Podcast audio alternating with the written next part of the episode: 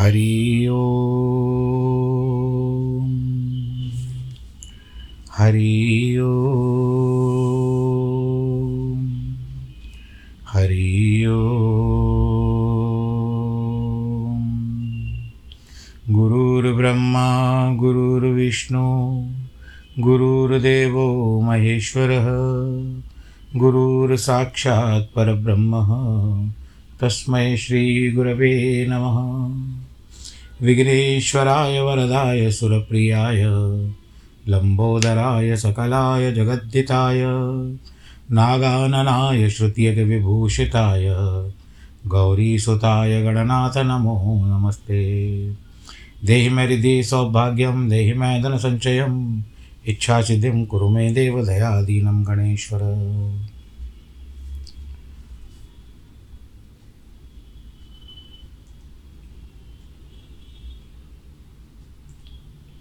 नमः शम्भवाय च मयोभवाय च नमः शङ्कराय च मयस्कराय च नमः शिवाय च शिवतराय च नमः। काशी विश्वनाथ गंगे हर हर महादेव शंभो। नागेन्द्रहाराय त्रिलोचनाय भस्मांगरागाय महेश्वराय नित्याय शुद्धाय दिगंबराय तस्मै नकाराय नमः शिवाय। बोलो शंकर भगवान की हम भगवान शिव जी का ध्यान करते हुए आज के कथा प्रसंग को आगे बढ़ाते हैं। आप लोगों ने अब तक जो वर्णन सुना है, वो यह था कि माता पार्वती के लिए इच्छा थी भगवान शंकर से ब्याह करने की और उसके बाद मंगल कैसे उत्पन्न हुए, जो नवग्रहों में मंगल है, वो कैसे उत्पन्न हुए, वो आपने सुना। भगवान के स्वेद से, मस्तिष्क पे जो स्वेद आया, भूमि के ऊपर गिरा, भूमि ने उसको स्वीकार किया और उसके बालक के रूपों में परिवर्तन हुआ वो, और उसको पालने लगी। तो वही मंगल ग्रह भौम भी कहते हैं उसको। आगे कथा ब्रह्मा जी कहते हैं, नारद से वार्तालाप हो रहा है उनका। हेमवान की पुत्री, यानी हिमालय राजा की पुत्री लोक पूजित शक्ति स्वरूपा, पार्वती हिमालय के घर में रह करके बढ़ने लगी। जब उनकी अवस्था आठ वर्ष की हो गई, तब सती के विरह के कातर हुए शंभू को उनके जन्म का समाचार मिला। उस अद्भुत बालिका का पार्वती के हृदय में रख करके मन ही मन उनको थोड़ी सी खुशी भी अनुभव होने लगी। इसी बीच में लौकिक गति का आश्रय लेकर शंभु ने अपने मन को एकाग्र करने के लिए तप करने का विचार किया। नंदी आदि कुछ शांत पार्षदों के साथ वे हिमालय के उत्तम शिखर पर गंगा अवतार के नामक तीर्थ पर चले, जिसको गंगोत्री कहते हैं। उत्तर प्रदेश, उत्तराखंड में। आप गए होंगे गंगोत्री और यमुनोत्री इत्यादि है तो गंगोत्री पर चले। वहाँ पूर्व काल में ब्रह्मधाम से च्युत होकर समस्त पाप राशि का विनाश करने के लिए चली हुई परम पावनी गंगा पहले पहल भू, भूतल पर अवतीर्ण हुई थी। जितेंद्रिय हर ने, यानी जो सभी इंद्रियों को अपने वश में रखता है, पाँच कर्मेंद्रियाँ, पाँच ज्ञानेन्द्रियाँ इनके ऊपर जो जीत, जीतता है इनको और उनको अपने वश में रखता है, वह जितेंद्रिय होता है तो भगवान तो है जितेंद्रिय। हर ने वही रहकर तपस्या आरंभ की। वे आलस्य रहित होकर के चेतन ज्ञान स्वरूप, नित्य ज्योतिर्मय, निरामय, जगन्मय, चिदानंद स्वरूप, द्वैतहीन तथा आश्रय रहता अपने आत्मभूत परमात्मा का एकाग्र भाव से चिंतन करने लगे।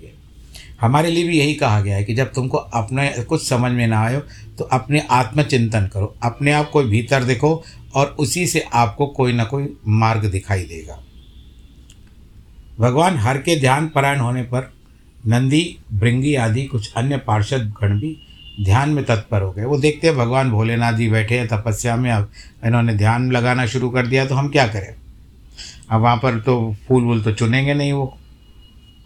उसके लिए वो लोग भी बैठ गए, ध्यान योग में। तत्पर हो गए। उस समय कुछ ही प्रमथगण परमात्मा शंभु की सेवा करते थे। वे सब के सब मौन रहते थे। बिल्कुल निशब्द। वार्तालाप नहीं होना चाहिए, आवाज़ नहीं होनी चाहिए। एक शब्द भी नहीं बोलते थे। कुछ द्वारपाल हो गए थे। इस समय गिरिराज हेमवान उस औषधि बहुल शिखर पर भगवान शंकर का शुभागमन सुनकर उनके प्रति आदर की भावना से वहाँ आए। आकर सेवकों सहित गिरिराज ने भगवान रुद्र को प्रणाम किया। उनकी पूजा की और अत्यंत प्रसन्न होकर हाथ जोड़ करके उनकी स्तुति की। हिमालय ने कहा, है प्रभु, मेरे सौभाग्य का उदय हुआ है जो आप यहाँ पधारे हैं। आपने मुझे सनात कर दिया। क्यों न हो, महात्माओं ने यह ठीक ही वर्णन किया है कि आप ही दीन वत्सल हैं। आज मेरा जन्म सफल हो गया। आज मेरा जीवन सफल हुआ। आज सब कुछ सफल हो गया, क्योंकि आपने यहाँ पदार्पण करने का कष्ट उठाया है। महेश्वर, आप मुझे अपना दास समझकर शांत भाव से मुझे अपनी सेवा का एक अवसर दीजिए, आज्ञा दीजिए। गिरिराज की बात सुन करके महादेव जी को लगा कि कोई मुझसे वार्तालाप कर रहा है, इसके लिए उन्होंने थोड़ी सी आँखें खोली और हिमालय पर्वत, हिमवान को देखा, हिमवान सेवकों सहित गिरिराज को उपस्थित देखकर ध्यान योग में स्थित हुए जगदीश्वर वृषभ दग ने मुस्कुराते कहा, शैलराज, यानी पर्वत को शैल भी कहते हैं। मैं तुम्हारे शिखर पर एकांत में तपस्या करने के लिए आया हूँ। तुम ऐसा प्रबंध करो जिससे कोई भी मेरे निकट ना आ सके। तुम महात्मा हो। तपस्या के धाम को तथा मुनियों के देवता और राक्षसों, अन्य महात्माओं को भी सदा आश्रय देने वाला हो। हिमालय पे चले जाते हैं ना सब लोग बाद में तपस्या करने के लिए। ब्राह्मण आदि सदा ही तुम्हारे यहाँ निवास करते हैं। तुम गंगा के अभिषिक्त होकर सदा के लिए पवित्र हो गए हो। दूसरों का उपकार करने वाले तथा संपूर्ण पर्वतों के सामर्थ्यशाली राजा हो। हे गिरिराज, मैं गंगा अवतरण स्थल पे तुम्हारे आश्रित होकर आत्मसंयम पूर्वक बड़ी प्रसन्नता के साथ तपस्या करूँगा। हे शैलराज, गिरिश्रेष्ठ इस जिस साधना में जहाँ मेरी तपस्या बिना किसी विघ्न बाधा के चालू हो सके, इसका प्रयत्न करो। हे पर्वत प्रवर, पर्वतों में श्रेष्ठ, मेरी यही सबसे बड़ी सेवा है। तुम अपने घर जाओ, मैंने जो कुछ कहा है, बस उस बात का ध्यान रखो और प्रबंध करो। ऐसा कहकर सृष्टिकर्ता भगवान शंकर जी शांत हो गए। उस समय गिरिराज ने शंभू से प्रेम पूर्वक बात कही, जगन्नाथ, परमेश्वर आज मैंने अपने प्रदेश में स्थित हुए आपका स्वागत पूर्वक पूजन किया है।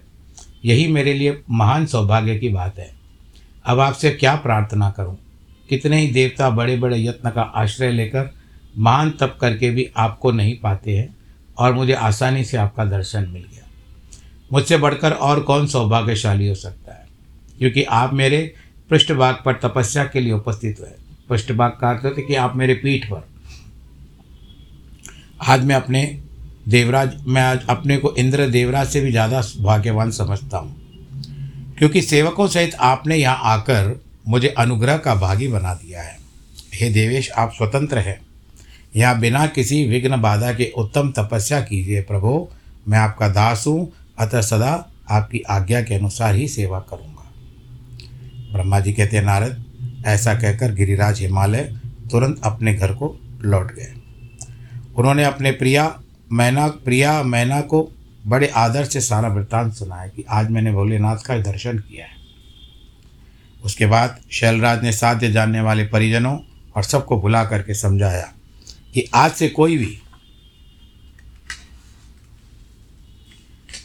गंगा अवतरण, जहाँ पर गंगा का अवतार हुआ था, उस स्थान पे जो मेरे पृष्ठभाग में है, मेरा आज्ञा मानकर न जाए। यह मैं सच्ची बात कहता हूँ, यदि कोई वहाँ जाएगा तो महादुष्टों में विशेष दंड दूँगा।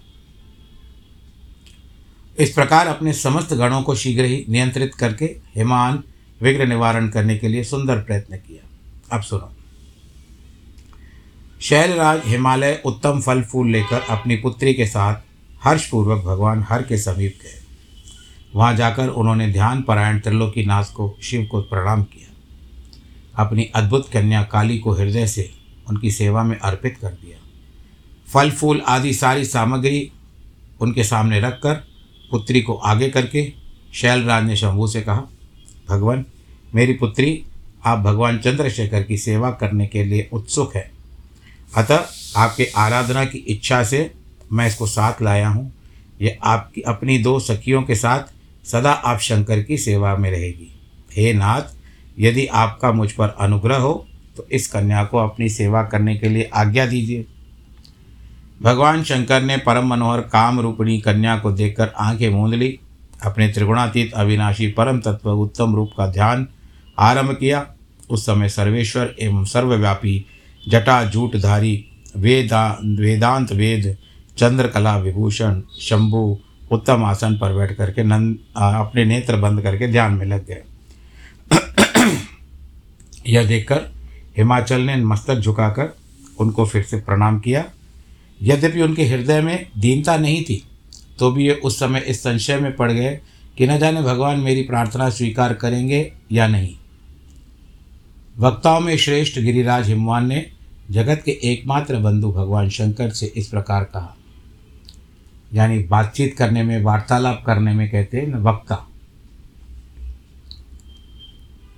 हे महादेव मैं आपकी शरण में आया हूँ। आँखें खोलकर मेरी ओर देखिए।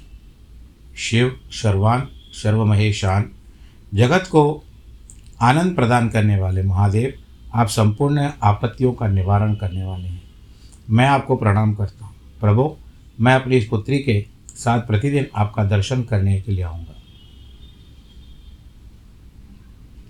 और भगवान शिव जी अब आँखें खोल करके बताते हैं, तुम अपनी इस कन्या को घर में रखकर नित्य ही मेरे दर्शन को आ सकते हो। अन्यथा मेरा दर्शन नहीं हो सकता। महेश्वर की बात सुन करके हिमालय ने हाथ जोड़ करके कहा, यह तो बताइए कि किस कारण मैं इस कन्या को नहीं ला सकता? क्या यह आपकी सेवा के योग्य नहीं है? फिर इसे नहीं आने का क्या कारण है? भगवान हँसते हुए कहते हैं, शैलराज, यह कुमारी सुंदर, कटी प्रदेश से सुशोभित, तत्वांगी, चंद्रमुखी, शुभ लक्षणों से संपन्न, इसीलिए से मेरे समीप तुम्हें नहीं लाना चाहिए। इसके लिए मैं तुमको बार बार रोकता हूँ। वेद के पारंगत विद्वानों ने नारी को माया रूपणी कहा है। इसीलिए युवती स्त्री तो तपस्वी तपस्वी जनों के तप में विघ्न डालने वाली होती है। मैं तपस्वी योगी सदा माया से निर्लिप्त रहने वाला हूँ। मुझे युवती स्त्री से क्या प्रयोजन है? तपस्वियों के श्रेष्ठ आश्रय हिमालय, इसलिए फिर तुम्हें ऐसी बात नहीं करनी चाहिए, क्योंकि तुम वेदोक्त धर्म में प्रवीण हो, ज्ञानियों में श्रेष्ठ हो, विद्वान हो अचल राज हो। स्त्री के संग मन में शीघ्र ही विषय वासना उत्पन्न हो जाती है। उससे वैराग्य नष्ट होता है। वैराग्य न होने से पुरुष उत्तम तपस्या भ्रष्ट हो जाती है। इसीलिए शैल, पर्वतराज, तपस्वी को स्त्रियों का संग नहीं करना चाहिए, क्योंकि स्त्री महाविषय वासना की जड़ एवं ज्ञान के वैराग्य का विनाश करने वाली है। ब्रह्मा जी कहते, नारद, इस तरह की बहुत सी बातें कहकर महायोगी श्रोमणी भगवान महेश्वर चुप हो गए। देवऋषि, शंभु का निरामय निष्प्रह, निष्ठुर वचन सुनकर काली के पिता हेमवान चकित हो गए। कुछ कुछ व्याकुल और चुप भी हो गए। तपस्वी शिव की कई बात सुनकर गिरिराज हेमवान को भी आश्चर्य हुआ। भवानी पार्वती उस समय भगवान शिव को प्रणाम करके अब ये शब्द कहती है। भवानी ने कहा, योगिन, आपने तपस्वी होकर गिरिराज से यह क्या बात कह डाली? आप तो ज्ञान विशारद हैं तो भी अपनी बात का उत्तर मुझसे सुनिए। आप शक्ति से संपन्न होकर ही बड़ा भारी तप करते हैं। उस शक्ति के कारण ही आप महात्मा को तपस्या करने का विचार हुआ है। सभी कर्मों को करने की जो शक्ति होती है, उसे ही प्रकृति जानना चाहिए। प्रकृति से ही सब सृष्टि होती है, पालन होता है, संहार होता है हे भगवान, आप कौन हैं? और सूक्ष्म प्रकृति क्या है? इसका विचार कीजिए। प्रकृति के बिना लिंग रूपी महेश्वर कैसे हो सकते हैं? आप सदा प्राणियों के लिए जो अन्न अर्चनीय हैं, आपकी अर्चना करते हैं, वंदना करते हैं, आपका चिंतन करते हैं, वही तो प्रकृति का कारण है। इस बात को हृदय में विचार करके आपको यह कहना चाहिए। भगवान शंकर जी हंसने लगे। कहते हैं, मैं उत्कृष्ट तपस्या द्वारा प्रकृति का नाश करता हूँ। तत्वतः प्रकृति रहित शंभु के रूप में स्थित होता हूँ। अतः सत्पुरुषों को कभी यह भी प्रकृति संग्रह नहीं करनी चाहिए। लोकाचार से दूर होना चाहिए, निर्विकार रहना चाहिए। तब मन ही मन, माता कहती है, कल्याणकारी प्रभु, आपने जो बात कही है, क्या वह वाणी प्रकृति नहीं है? फिर आप उसे परे क्यों नहीं ले ले जाते हो? इन सब बातों का विचार करके तात्विक दृष्टि से जो यथार्थ बात हो, उसी को कहना चाहिए। यह सब कुछ सदा प्रकृति से बंधा हुआ है। इसीलिए आपको न तो बोलना चाहिए और न कुछ करना चाहिए, क्योंकि कहना है कि करना सब व्यवहार प्रकृति है। आप अपनी बुद्धि से इसको समझिए, आप जो कुछ सुनते हैं, खाते, देखते और करते हैं, वह सब प्रकृति का ही कार्य है। झूठे वाद विवाद करना व्यर्थ है। हे प्रभु, शंभो यदि आप प्रकृति से परे हैं तो इस समय इस हिमवान पर्वत पर तपस्या के लिए करते हैं किस लिए करते हैं? प्रकृति ने आपको निगल लिया है। अतः आप अब अपने स्वरूप को नहीं जान सकते। आप यदि अपने स्वरूप को जानते हैं तो इसके लिए तब करते हैं। मुझे आपके साथ वाद विवाद करने की क्या आवश्यकता है? प्रत्यक्ष प्रमाण उपलब्ध होने पर विद्वान पुरुष अनुमान प्रमाण को नहीं मानते। जो कुछ प्राणियों की इंद्रियों का विषय होता है, वह सब ज्ञानी पुरुषों की बुद्धि से विचार कर प्राकृत ही मानना चाहिए। योगेश्वर, बहुत ही कहने से क्या लाभ? मेरी उत्तम बात सुनिए, मैं प्रकृति हूँ, आप पुरुष हैं। यह सत्य है सत्य है सत्य है। इसमें संशय नहीं है। मैंने, मेरे अनुग्रह से ही आप सगुण और साकार माने जाते हैं। मेरे बिना तो आप भी निरीह है। कुछ भी नहीं कर सकते।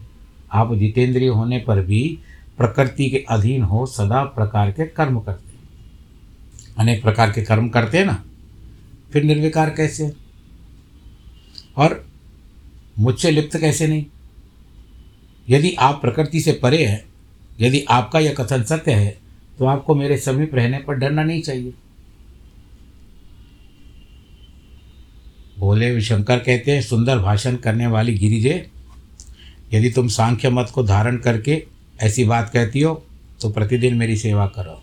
परंतु सेवा शास्त्र निषिद्ध नहीं होनी चाहिए। गिरिराज की बात के ऐसा कहकर भक्तों पर अनुग्रह करने वाले मनोरंजन करने वाले भगवान शंकर जी पर्वतराज से कहते हैं कि मैं यहाँ तुम्हारे अत्यंत रमणीय श्रेष्ठ शिखर की भूमि पर उपत, उप, उत्तम तपस्या तथा अपने आनंद में परमात्म स्वरूप का विचार करता हुआ विचरूँगा यानी घूमूँगा। पर्वतराज, मुझे यहाँ तपस्या करने की अनुमति दे। आपकी अनुज्ञा के बिना कोई तप कर नहीं किया जा सकता। महादेव को प्रणाम कहते हैं और कहते हैं, महादेव, देवता देवता, असुर और मनुष्यों सहित संपूर्ण जगत तो आपका ही है। मैं तो तुच्छ हूँ, आपसे क्या कहूँ? ब्रह्मा जी कहते हैं, नारद, गिरिराज हिमवान के ऐसा कहने पर लोक कल्याणकारी भगवान शंकर हंस पड़े और कहते हैं, अब तुम जाओ। शंकर की आज्ञा पाकर हिमवान जो थे, वो अपने घर लौट गए। वे गिरिराज, गिरिजा के साथ प्रतिदिन उनके दर्शन के लिए आते थे। काली अपने पिता के बिना भी दोनों सखियों सहित नित्य शंकर जी के पास आती। भक्तिपूर्वक उनकी सेवा में लगी रहती। नंदीश्वर आदि कोई भी गुण, गण उनको रोकता नहीं था। महेश्वर के आदेश से ही ऐसा होता था। प्रत्येक गण पवित्रतापूर्वक रहकर उनकी आज्ञा का पालन करता था। जो विचार करने में परस्पर अभिन्न सिद्ध होते हैं, उन्हीं शिवा और शिव के सांख्य और वेदांत मत में स्थित हो, कल्याणदायक संवाद करते थे। वह सर्वदा सुख देने वाला है। वह संवाद मैंने यहाँ कह सुना है कि इंद्रियातीत भगवान शंकर ने गिरिराज के कहने से उनका गौरव मानकर उनकी पुत्री अपने पास रहकर सेवा करने के लिए स्वीकार किया। बोलो हरिहर भगवान की जय, माता पार्वती की जय। काली अपनी दोनों सखियों के साथ चंद्रशेखर महादेव के सेवा के लिए प्रतिदिन आती जाती रहती थी। चंद्रशेखर तो आप अर्थ जानते होंगे, भगवान भोलेनाथ को जो मस्तिष्क पर चंद्र शिखर यानी भोलेनाथ के मस्तिष्क पर जो चंद्र बसा हुआ है, इसके लिए भगवान जी को चंद्रशेखर कहा जाता है। वे भगवान शंकर के चरण धोकर उस चरणामृत का पान करती थी। आग से तपाकर शुद्ध किए हुए वस्त्र से अथवा गर्म जल से धोए हुए वस्त्र के द्वारा उनके शरीर का मार्जन करती उससे मलती, पोछती, फिर सोलह उपचारों से विधिपूर्वक हर की पूजा करती। बारंबार उनके चरणों में प्रणाम करके फिर अपने घर लौटा जाती। मुनिश्रेष्ठ, इस प्रकार ध्यान परायण भगवान भोलेनाथ शंकर की सेवा में लगी हुई शिवा का महान समय व्यतीत हो गया। तो भी अपनी इंद्रियों को संयम में रखकर पूर्ववत उनकी सेवा करती रही। महादेव जी ने जब फिर उन्हें अपनी सेवा में नित्य तत्पर देखा, तब वे दया से बोलते हैं यह काली जब तब तब पश्चात तपस्या व्रत करेगी तो इसके गर्व का बीज नहीं रहेगा। तब मैं इसका पानी ग्रहण करूँगा। विचार किया भोलेनाथ ने। ऐसा विचार करके महालीला करने वाले महायोगेश्वर भगवान भूतनाथ तत्काल ध्यान में फिर स्थित हो गए। हे मुने परमात्मा शिव का जब ध्यान, भगवान जी ध्यान में लग गए तो उनके हृदय में कोई दूसरी चिंता नहीं रही।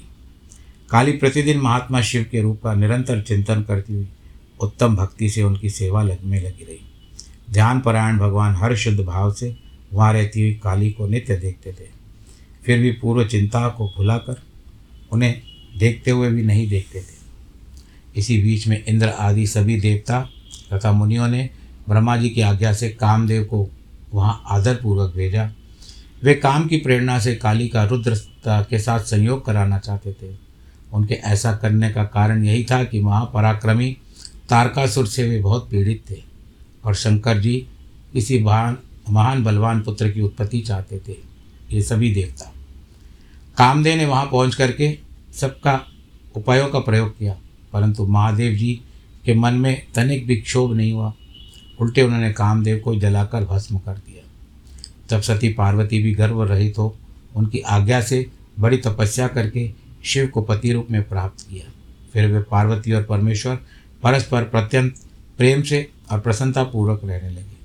उन दोनों ने परोपकार में तत्पर रहकर देवताओं का महान कार्य भी सिद्ध कर दिया। नारद जी के पूछने पर ब्रह्मा जी उत्तर देते हैं। तारकासुर को तीनों लोकों में अपने वश करके सब स्वयं, जब इंद्र स्वयं इंद्र हो गया, तब उसके समान कोई दूसरा शासक नहीं रहा। वह जितेंद्रिय असुर, त्रिभुवन का एकमात्र स्वामी होकर अद्भुत ढंग से राज्य का संचालन करने लगा। उसने समस्त देवताओं को निकालकर उनकी जगह दैत्यों को स्थापित कर दिया और विद्याधर आदि देव योनियों में स्वयं अपने कर्म को लगाया।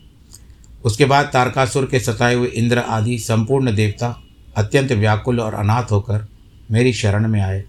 उन सबने मुझे प्रजापति को प्रणाम किया और मेरी स्तुति की। कहते हैं, प्रभु, आप हमारी गति हैं। आप ही हमारे कर्तव्य का उपदेश करने वाले हैं। आप ही हमारे दाता एवं उद्धारक हैं। हम सब देवता तारकासुर नामक अग्नि में जलकर अत्यंत व्याकुल हो रहे हैं। जैसे सन्निपात रोग में प्रबल औषधि भी निर्बल हो जाती है। जिसको हम लोग पैरालाइज कहते हैं, अंग जब काम नहीं करते तो कितना भी, कितने भी औषध दिए करो, नहीं होता है। किस्मत होती है तो होता है।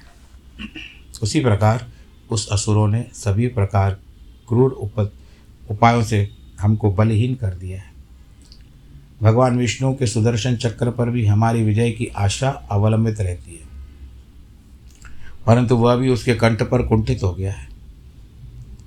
उसके गले में पकड़कर वह ऐसा प्रतीत करने लगा कि मानो उसने फूलों की माला पहन ली है।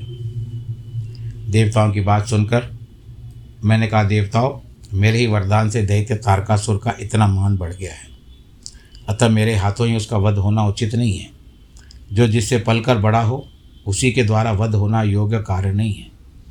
विष के वृक्ष को यदि स्वयं सींच कर बड़ा किया जाए, उसे स्वयं काटना अनुचित माना जाता है। तुम लोगों का सारा कार्य करने का योग्य भगवान शंकर ही है। किंतु वे तुम्हारे कहने पर स्वयं उस असुर का सामना नहीं कर सकते। तारक, दैत्य स्वयं अपने पाप से नष्ट होगा। मैं जैसे उपदेश करता हूँ, वो कार्य करो। मेरे वर के प्रभाव से न मैं तारकासुर का वध कर सकता हूँ, न भगवान विष्णु कर सकते हैं, न भगवान भोलेनाथ ही कर सकते हैं। दूसरा, कोई वीर वीर पुरुष अथवा सारे देवता मिलकर भी नहीं मार सकते, क्योंकि शिव जी के वीर से जो पुत्र उत्पन्न होगा, वही तारक का, को मार सकता है। दूसरा नहीं सूर्यश्रेष्ठ गण, इसके लिए जो उपाय मैं बताता हूँ, उसे करो। महादेव जी की कृपा से वह उपाय अवश्य सिद्ध होगा। पूर्व काल में जिस दक्ष कन्या सती ने दक्ष के यज्ञ में अपने शरीर को त्याग दिया था, वही उस समय हिमालय पत्नी मेनका के गर्भ से उत्पन्न हुई है। यह बात तुम्हें भी पता है। महादेव जी उस कन्या का पाणी ग्रहण अवश्य करेंगे। तथा देवताओं, तुम स्वयं भी इसके लिए प्रयत्न करो। तुम अपने यत्न से ऐसा उद्योग करो, जिससे मेनका कुमारी पार्वती में भगवान शंकर अपने वीर का आदान कर सकें। भगवान शंकर ऊर्ध्वरेता ऊर्ध्व रहता है। उनके वीर को आवश्यकता है, वीर की आवश्यकता है। दूसरी ओर अबला अपनी शक्ति से ऐसा नहीं कर सकती। गिरिराज की पुत्री व पार्वती इस समय युवा अवस्था में प्रवेश कर चुकी है। हिमालय पर तपस्या में लगे हुए महादेव जी की प्रतिदिन सेवा करती है। अपने पिता हेममान के कहने पर काली शिवा अपनी दो सखियों साथ के साथ ध्यान परायण परमेश्वर, शिव की सा सागर सेवा करती है। इसीलिए तीनों लोकों में सबसे अधिक सुंदर पार्वती।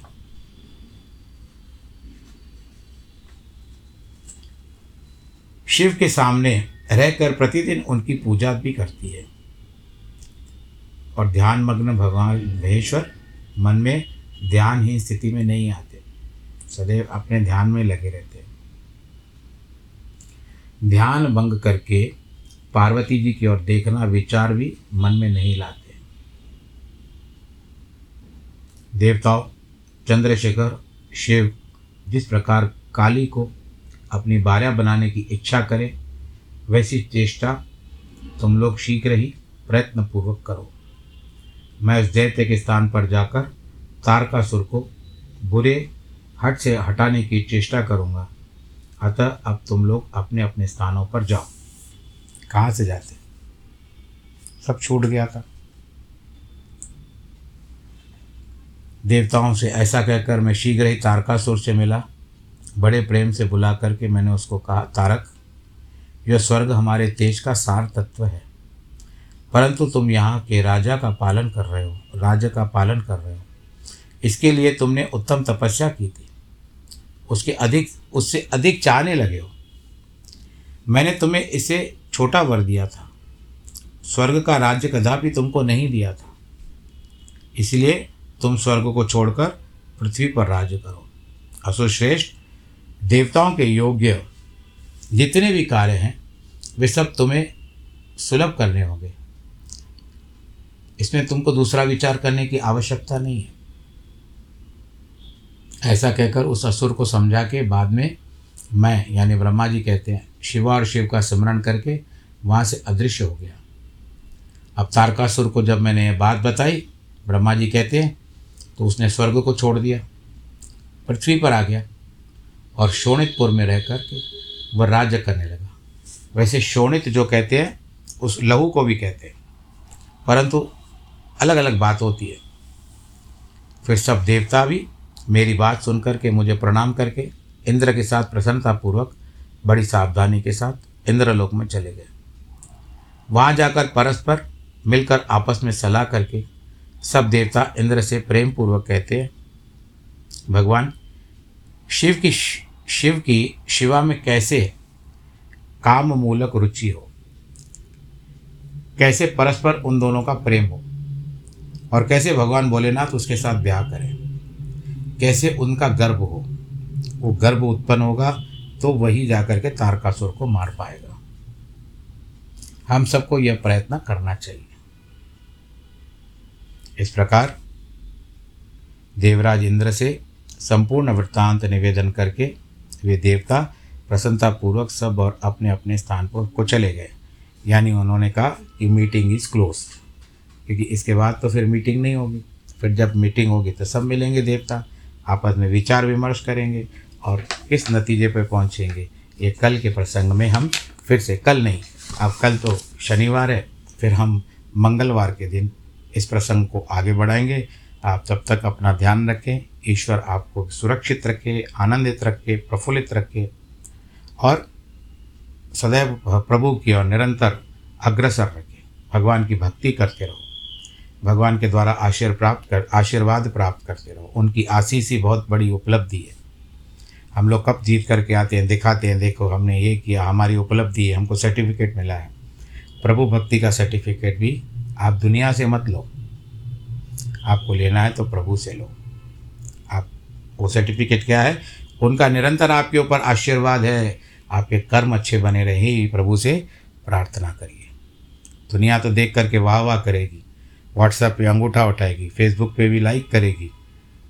और बाकी सोशल मीडिया पर भी कुछ ना कुछ करेगी, जैसे आपकी सराहना हो, पर आपको सराहना चाहिए प्रभु की, जिनके जन्मदिन है, वैवाहिक वर्षगांठ है, उनको ढेर सारी बधाई, सब सुरक्षित रहें, नमो नारायण।